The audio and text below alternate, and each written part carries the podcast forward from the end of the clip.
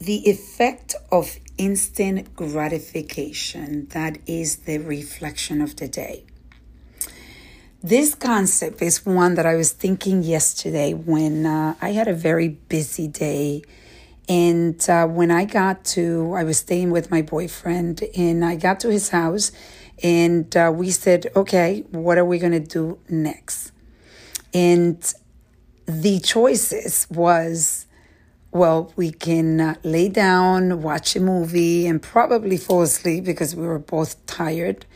Or I was in the mood for running.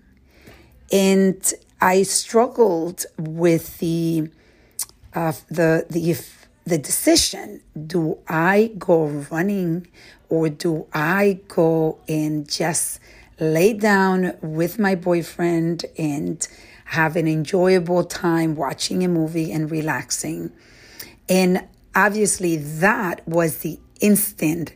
I would get a lot of instant gratification for doing that. The other one of going running was a delayed gratification because it was cold, I was tired, and um, I was going to be challenged by going to run in the conditions that were outside.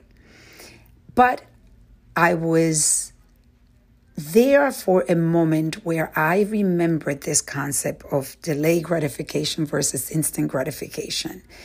And I realized that most of um, the later parts of my life, I would say, I've concentrated a lot on delay gratification because when we are living just on instant gratification, and I think this is a concept that gets us in trouble many times because we just want to, for example, eating.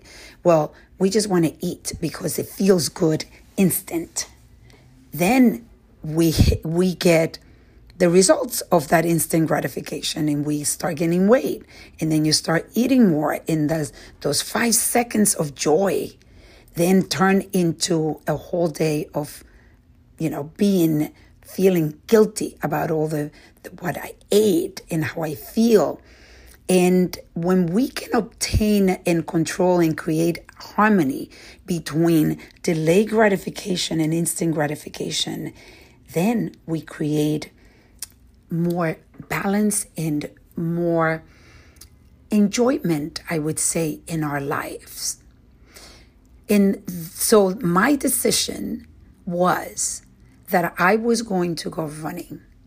Right after I struggled for a little bit with the uh, fact that, my God, it would feel so good to just lay down and watch a movie because it's cold outside, because I was feeling tired. But I just put on my clothes and I said, I am going running and I'm going to do three miles. And that was my goal. And I was going to go to this park in New Jersey that has a beautiful uh, lake, and I was going to figure out a way to enjoy this uh, running, um, you know, decision that I've made, and uh, to the fullest.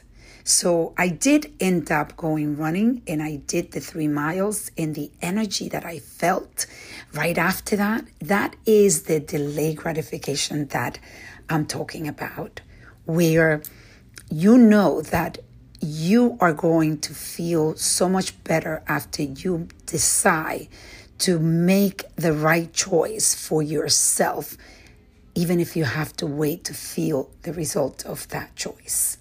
So today, I invite you to look at your life and see what, what are the things that you are concentrating on getting instant gratification that are hurting your life and then start switching it to the delay gratification.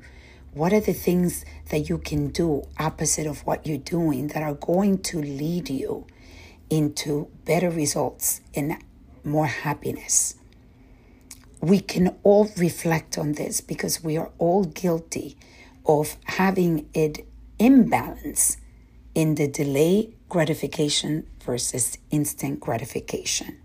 So let's reflect, reset, and reconnect.